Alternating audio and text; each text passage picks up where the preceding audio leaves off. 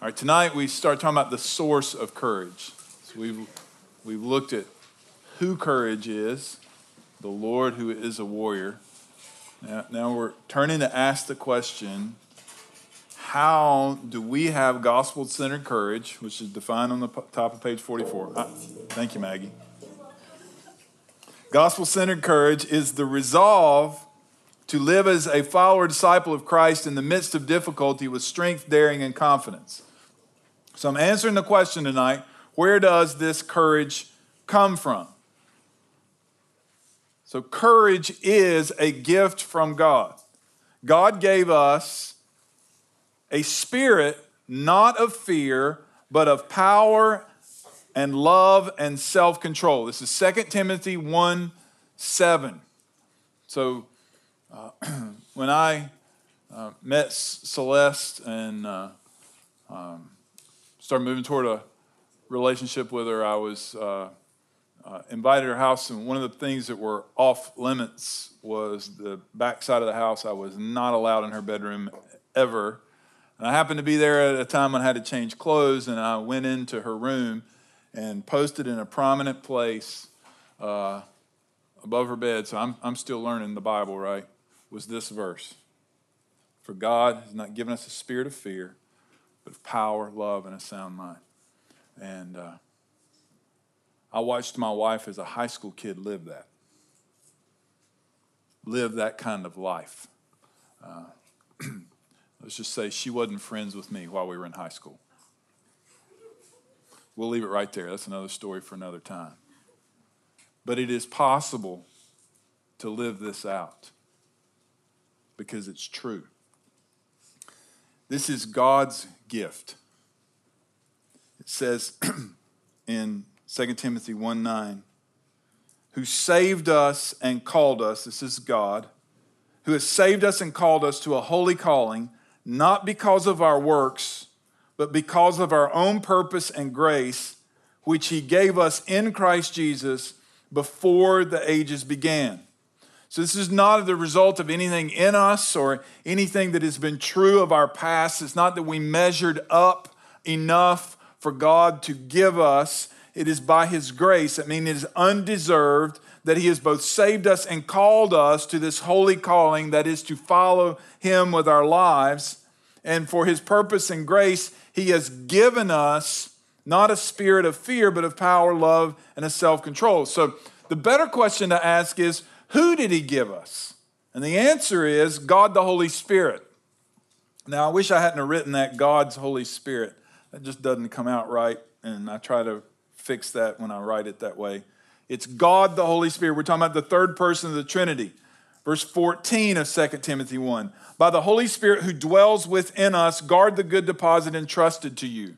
So who's us in this verse? By the Holy Spirit who dwells within us. Only Christians. So this is exclusive to believers. The Holy Spirit only dwells within the believer. The good de- deposit that is entrusted to us. Now we're reading from Romans eight. You, however, are not in the flesh, but in the Spirit, if in fact the Spirit of God dwells in you. So there are some of you in this room, the Spirit of God does not dwell in you. Anyone who does not have the Spirit of Christ does not belong to him. Now that, I hope, is sobering you up, given the content of what we've considered the last two days, that if, if, if you're not a Christian, you don't belong to him, and in fact, the Scripture teaches you're in opposition to him. I would not be want to be in opposition to the warrior. If Christ is in you, although the body is dead because of sin, the Spirit of life is life because of righteousness. If the Spirit of him who raised Jesus from the dead dwells in you, he who raised Christ Jesus from the dead will also give life to your mortal bodies through his Spirit. Now here's what's being said. The fact that Christ is risen, it is the risen Christ who lives in you. The same power that raised Jesus from the dead is the same power that saves you, and it is the same power that lives within you. So if, if that power is able to raise Jesus from the dead, do you think that's enough power to give you courage? This isn't Sunday school, yes, Jesus, answer. I mean, this is crucial. Can you really have courage to live for Christ? The answer is, if you're in Christ, you already have it. He's already given it to you.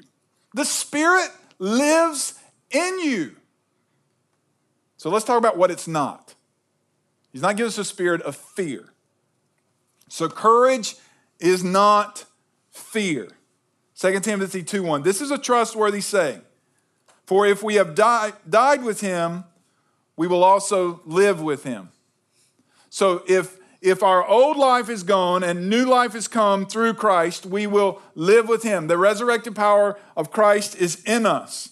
So we have nothing to fear. Nothing. Very popular several years ago, the no fear shirts and hats and all that other stuff. The only people that really can say they have no fear are believers. There's nothing, we have nothing to fear. Christ is in us. Christ holds the future. So we should not have a spirit of fear. Now, I want to address three areas that I see people in general, but particularly people between the ages of thirteen and twenty-five struggle. And I want to think about what courage is not. So first, courage is not being paralyzed by the unknown. Courage is not being paralyzed by the unknown. So I, I, I looked up phobias.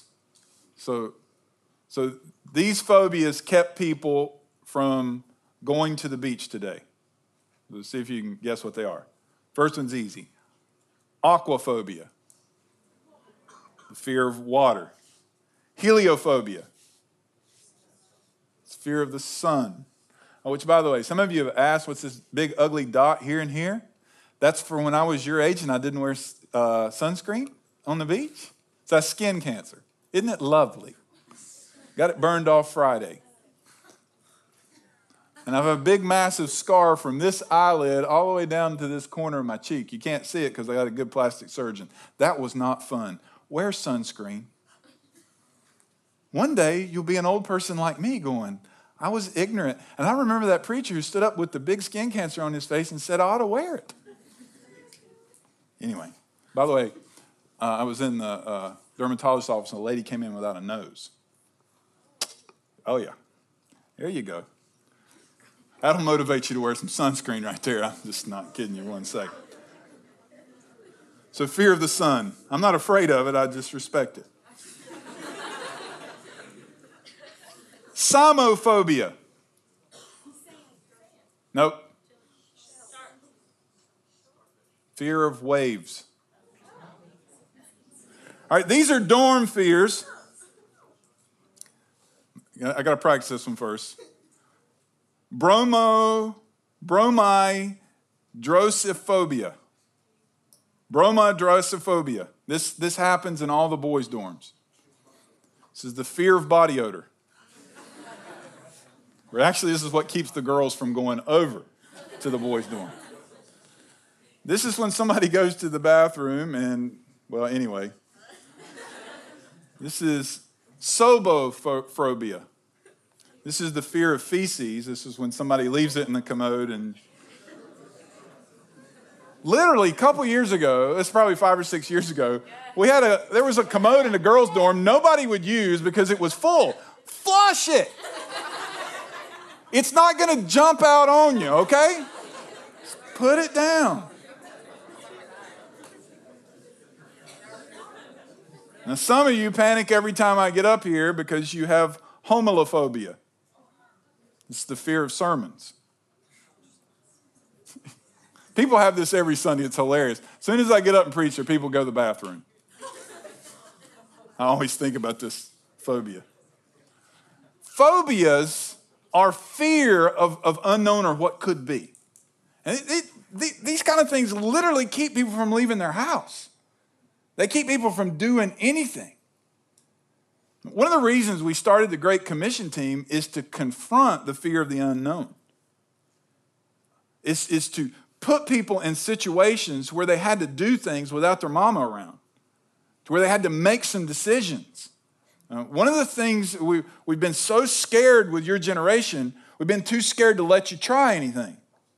And that's carried over in adult life to where you have a, a, a lot of adults who are afraid to try something. So let's read about a young woman. She was probably in her early twenties. Her name was Esther. And Esther was chosen to be the queen of Persia. She's one of the exiled uh, Jews.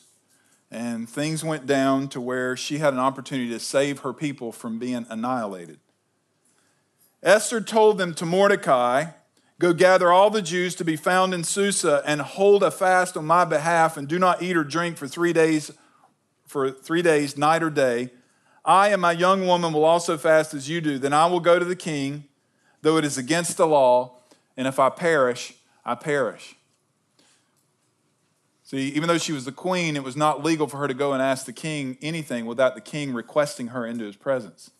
But she made a decision that even though she didn't know what was going to happen, even if she died, she was going to step forward and do the right thing.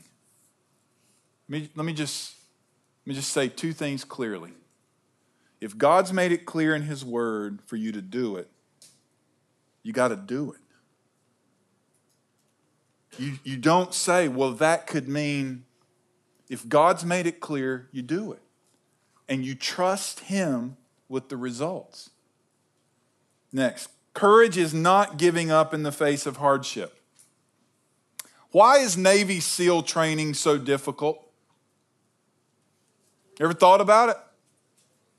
Why is it so difficult? It's a mind, it's not a mind game. Huh? It's not, it's not really about weeding people out either. That's part of it. Think for a minute. Why is it so hard? That's exactly right. So when they are in a situation to where they are faced with something that they think they cannot handle, they won't give up. They won't stop. Now, would you be surprised it's getting hard now to find Navy SEALs? Because we're raising more and more people now that when it gets hard, you quit. You go find something else. You, you, you, you come up with forty excuses why. Listen, there, there are hard things in life. So, so my kids know not to do this. I hope your parents won't. If my kids call me from college and say, well, this calculus class is really hard, I'm going to drop it. Sorry. Done paid for it. We don't play that game in our house. And if you, you're playing that game, I'm telling you, you're setting yourself up for when it gets hard with your husband or your wife, or it gets hard with your kids, or it gets hard on your job, that you throw up your hands and say, well, it's hard. Things are hard. And one of the things that God has put in the life of believers is the courage to face hardship and to not give up. This is Psalm twenty-three. Even though I walk through the valley of the shadow of death, I will fear no evil. Why? For you are with me. So God's with me, but don't, don't stop there. For your rod and your staff, they comfort me. So God's word corrects me and keeps me and you in line following after him, because here's what we want to do. We want to lay down and quit, or we want to wander off. So it's not just to remember God's with us, it's that God is keeping us moving forward, and the courage to not stop. Last, courage is not afraid of failure. So there's two reasons you drop calculus. Oh, now I'm going to go from preaching to meddling. There are two reasons you drop calculus. It's either hard or, or you've never made a B. Bless your little heart.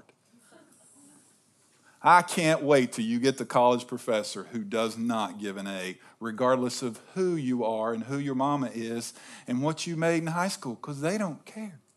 They don't care. In fact, that's their mission in life, to give you a bad grade. You know why? Because they know you need a little bit of humility about yourself, that you need to be brought down a notch or two. And I, I want to tell you something. This, this mentality that you've got to be the best or you don't do it is affecting a lot of areas of your life that you're not even realizing. And what you're setting yourself up for, if that's how you're living, is you're so scared you might fail at something that you never try something that you know that you're not going to succeed at. Now, I love Second Corinthians eleven. This is Paul's resume. This is his pastoral ministry resume. So let's just read this. So let's imagine we're about to interview Paul to be head of our missions department at Parkwood. So here's his resume. You ready?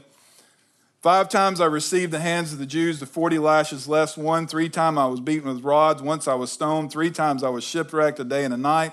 I was adrift at sea on frequent journeys and dangers from rivers, dangers from Roger, robbers, dangers from my own people, danger from Gentiles, danger in the city, danger in the wilderness, danger at sea, danger from false brothers and toil and hardship, through many sleepless nights and hunger and thirst, often without food and cold and exposure. And apart from other things, there was the daily pressure on me Or of my anxiety for all the churches.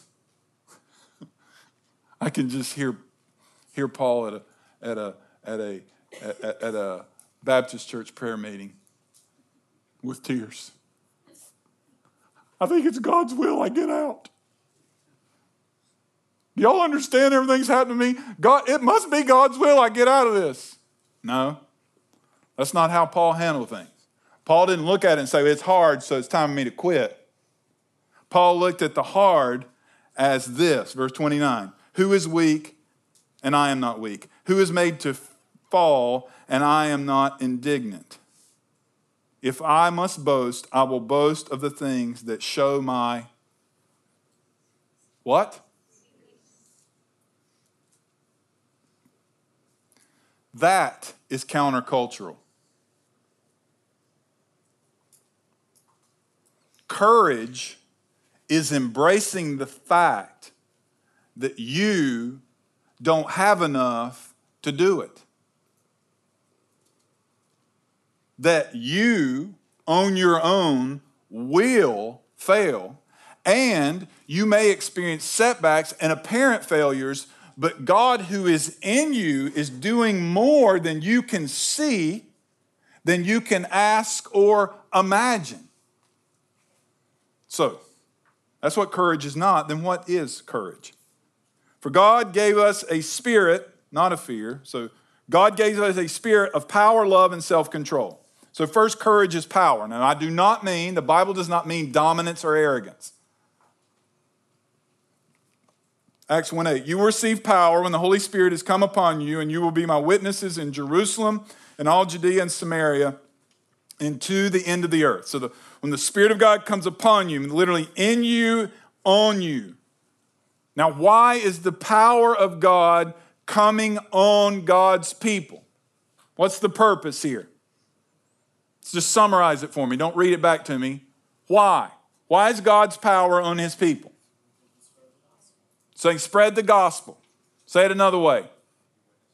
Be witnesses. Say it another way.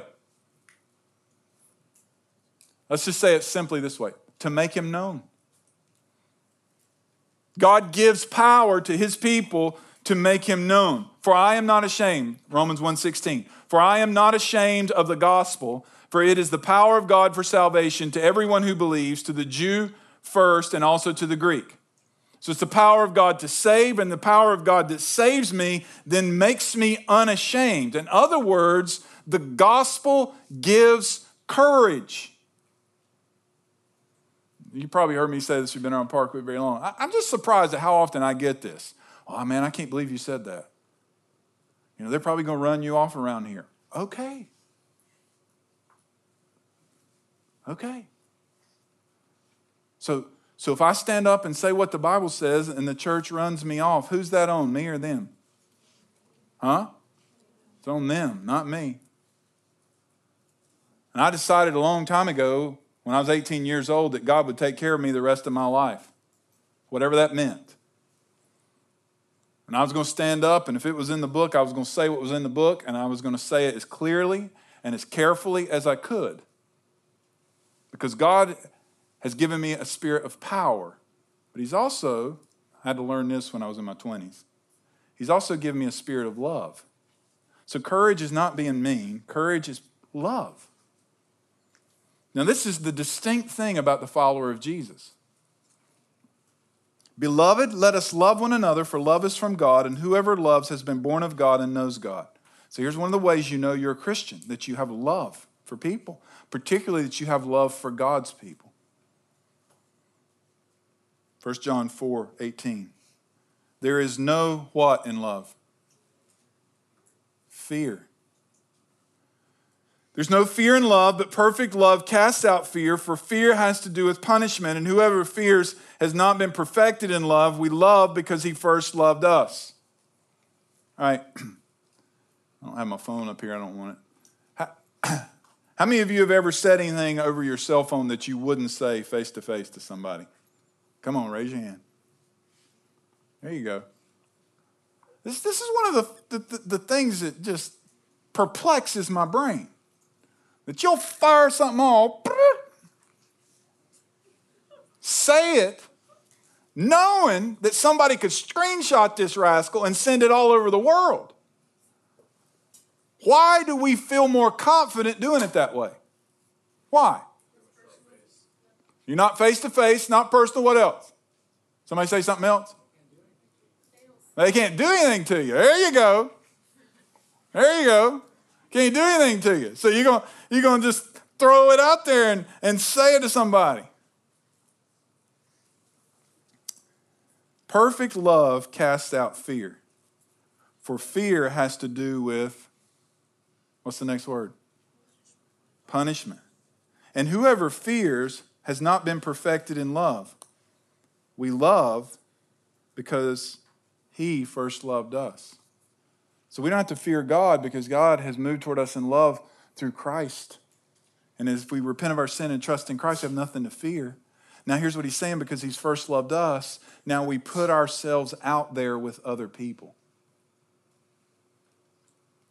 We, we, we, we move toward people and love them. Now, I, I just want to say this clearly to you.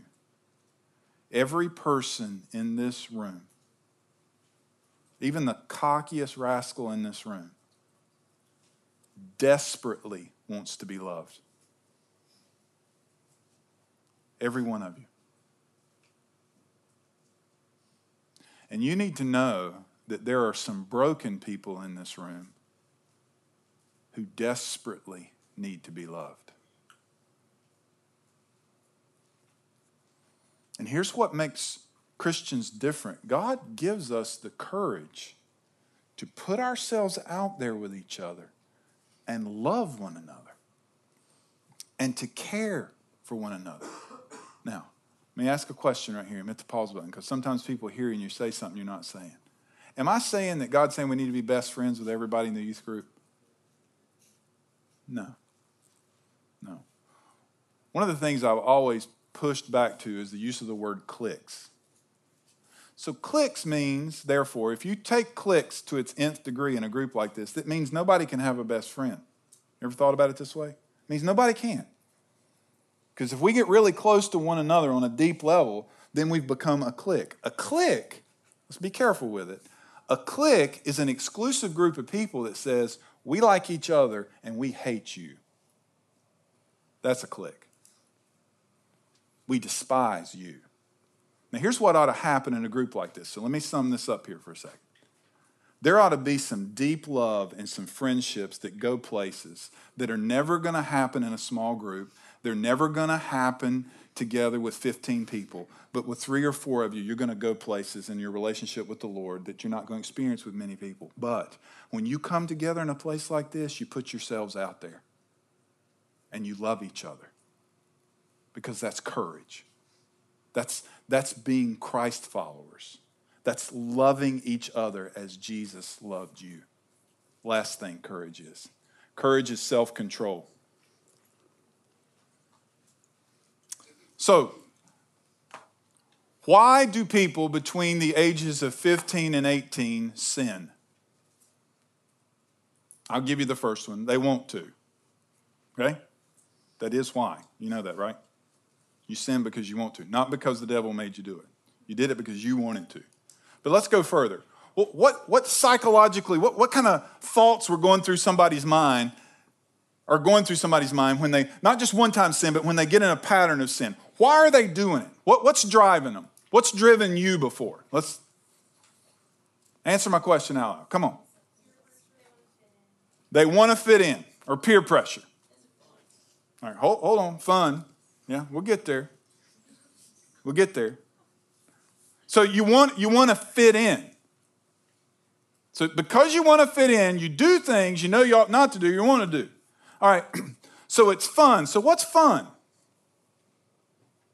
Where's fun, dude?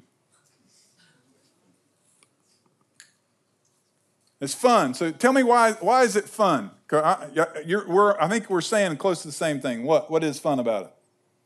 Sometimes it's just the defiance. The what? The defiance. The defiance. So it's the adrenaline rush you get for doing it.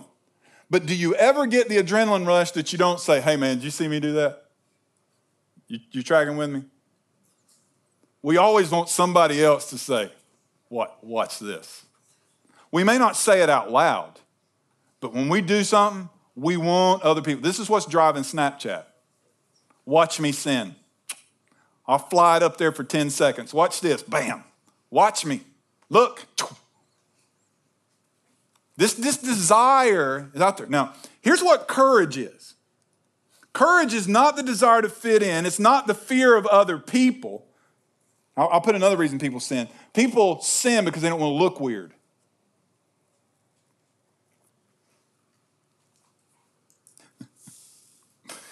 Oh, Lord.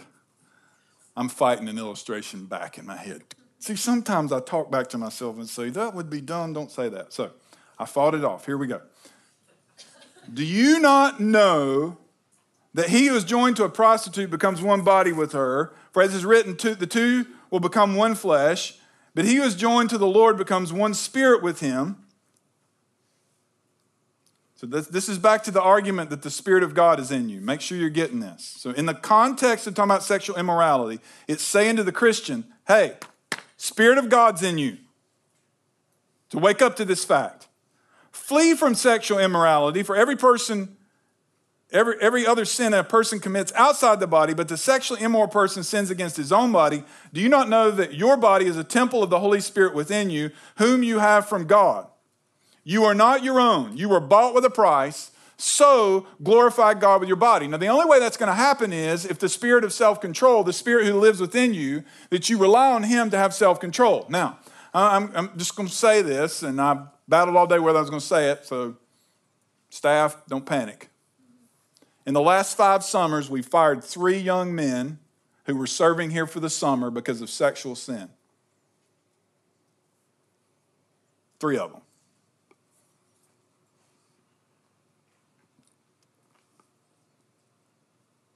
Lack of self-control. God did not give you a spirit of lack of self-control.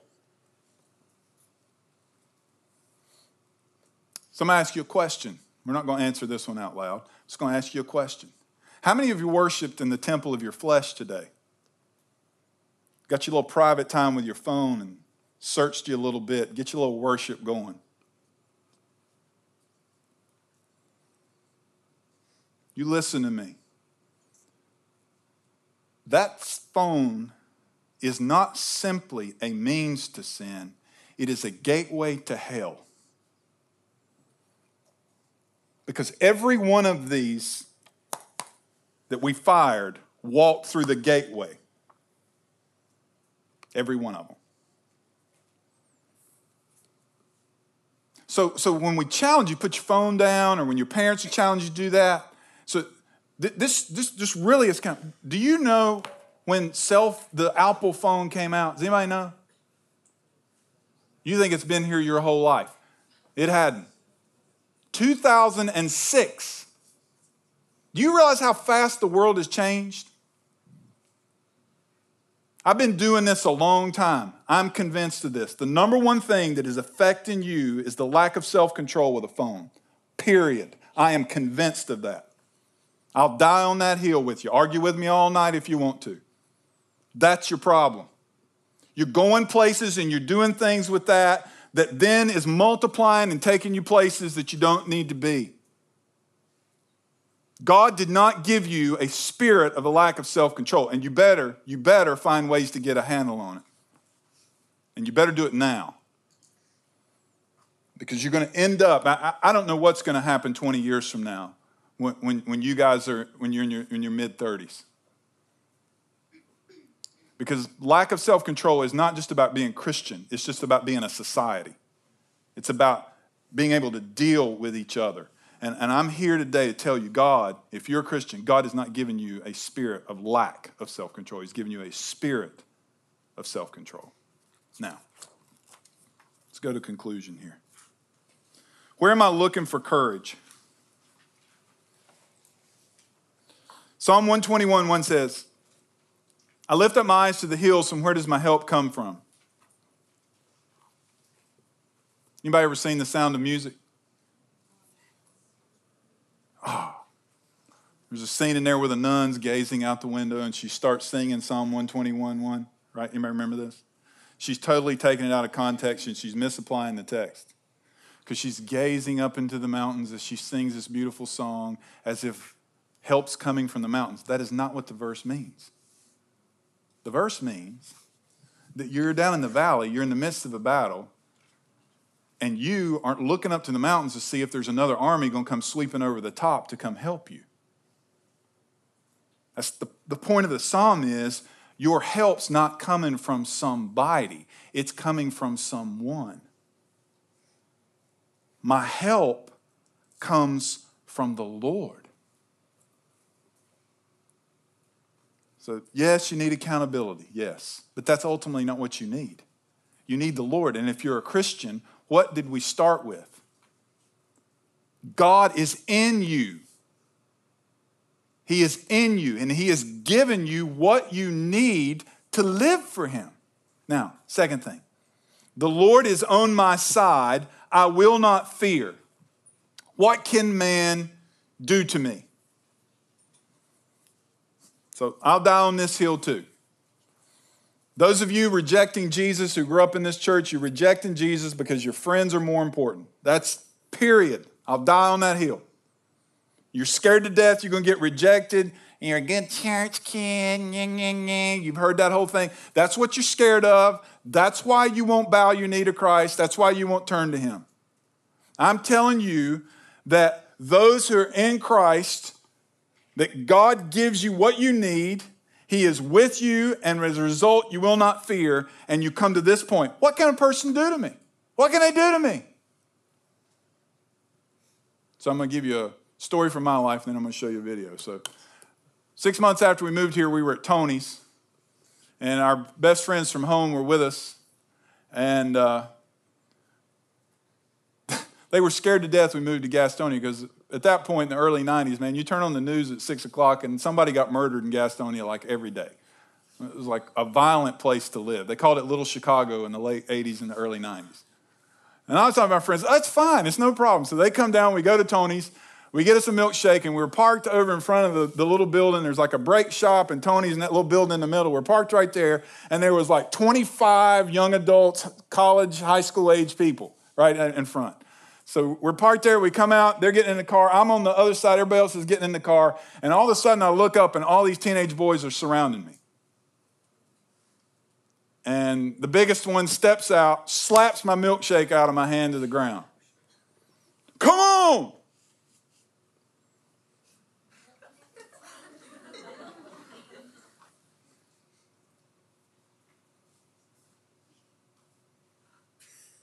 This is what I did.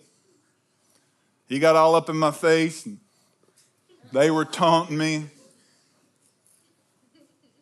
Finally, this little dude off to the side said, I think we picked the wrong one. And I looked at the kid in front of me, and I said, do you know what scared people do to people like you?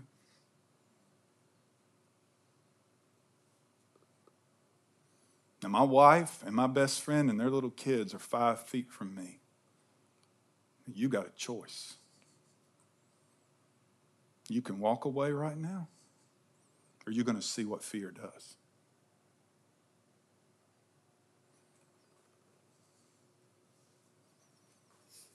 You say, dude, weren't you on staff at Parkwood? They'd have probably fired you. Nah. Fear under control is courage.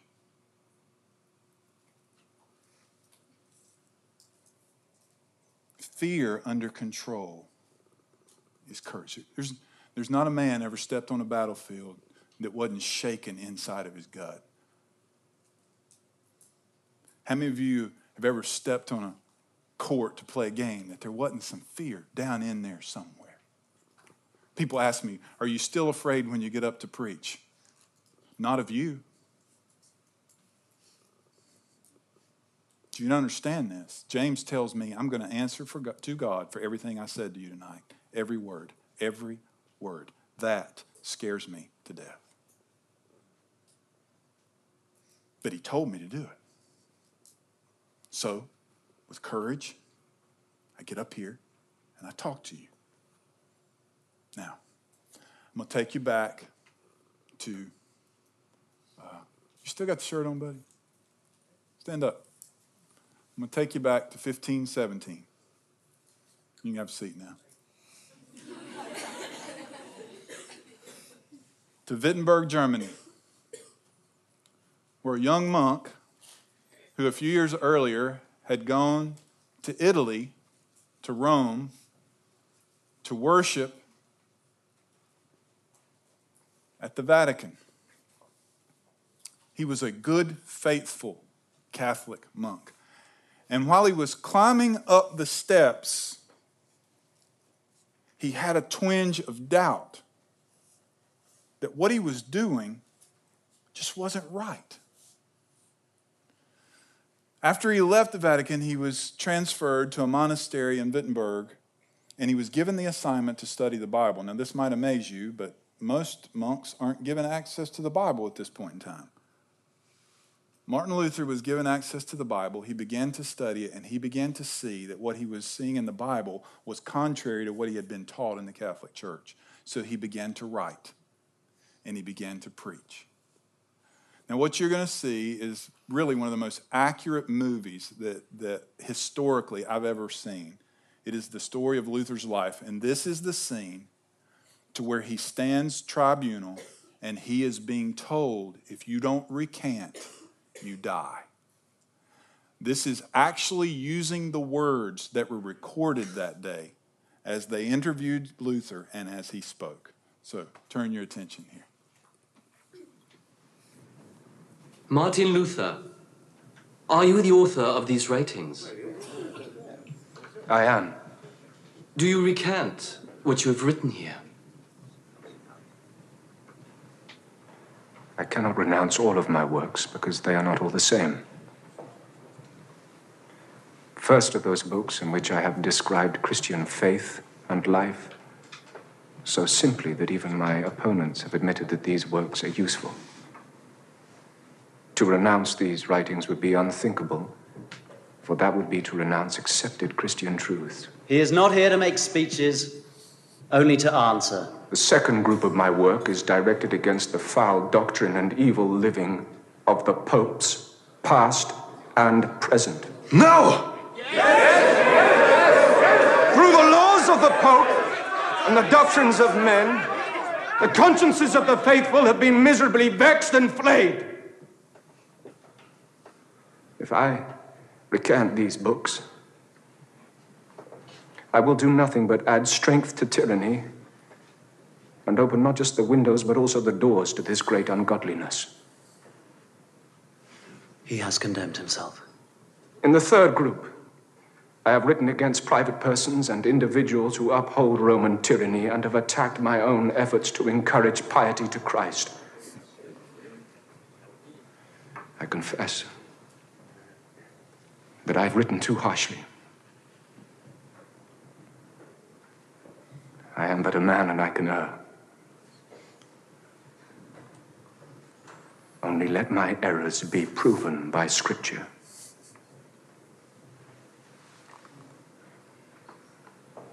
And I will revoke my work and throw my books into the fire. You have not answered the question.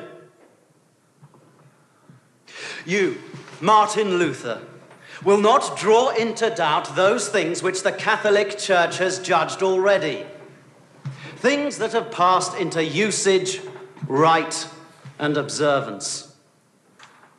The faith that Christ, the most perfect lawgiver, ordained. The faith the martyrs strengthened with their blood. You wait in vain for a disputation over things that you are obligated to believe.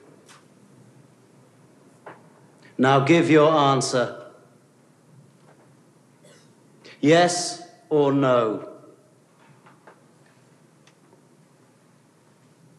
Will you recant or will you not?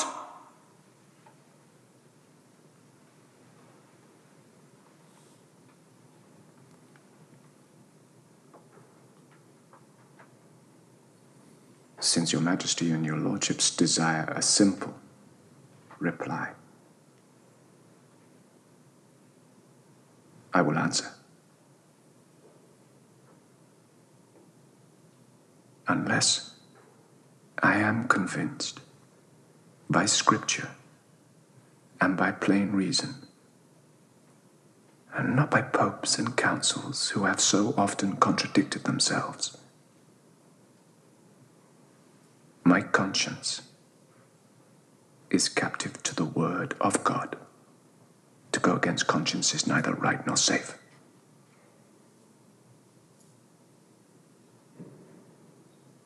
I cannot, and I will not, recant. Here I stand. I can do no other. God help me. Yes! Yes,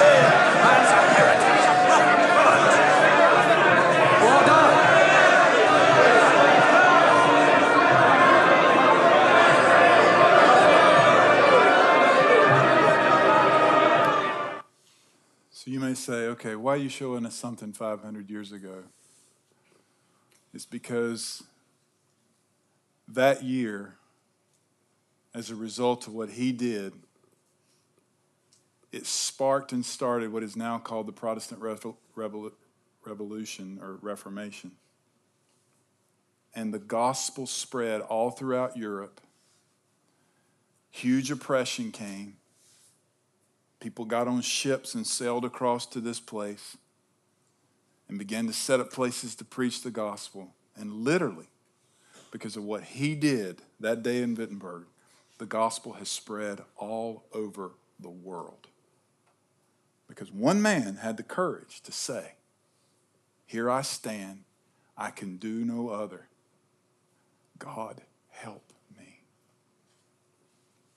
This is my prayer for you, that you will realize that the Lord is on your side.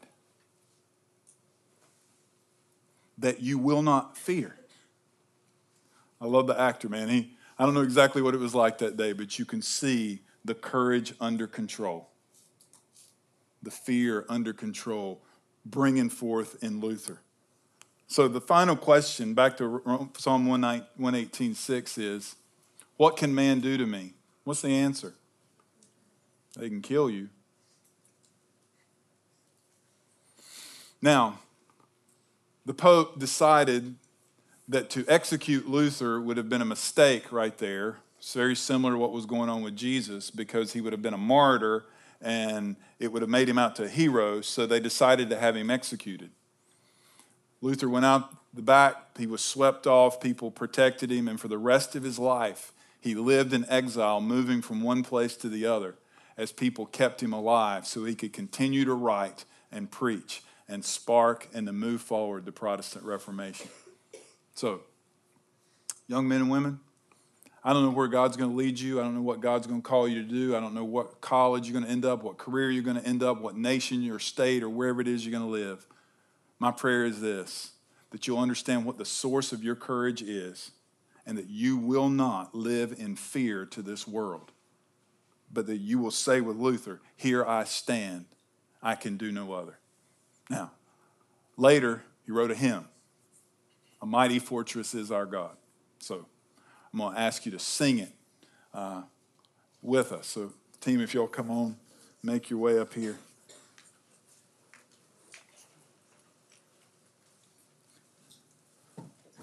A mighty fortress is our God is a realization that the Lord is on our side and that we will not fear. So let me pray for us. Lord, thank you for the time together in your word. And I pray for these young men and women. Lord, let's just be honest. There's fear of each other going on in this room. So I pray that you will do a work in the hearts and lives of people, to save souls and to give courage, to stand. And may we look to you as our mighty fortress. Guide us now as we sing in Jesus' name. Amen.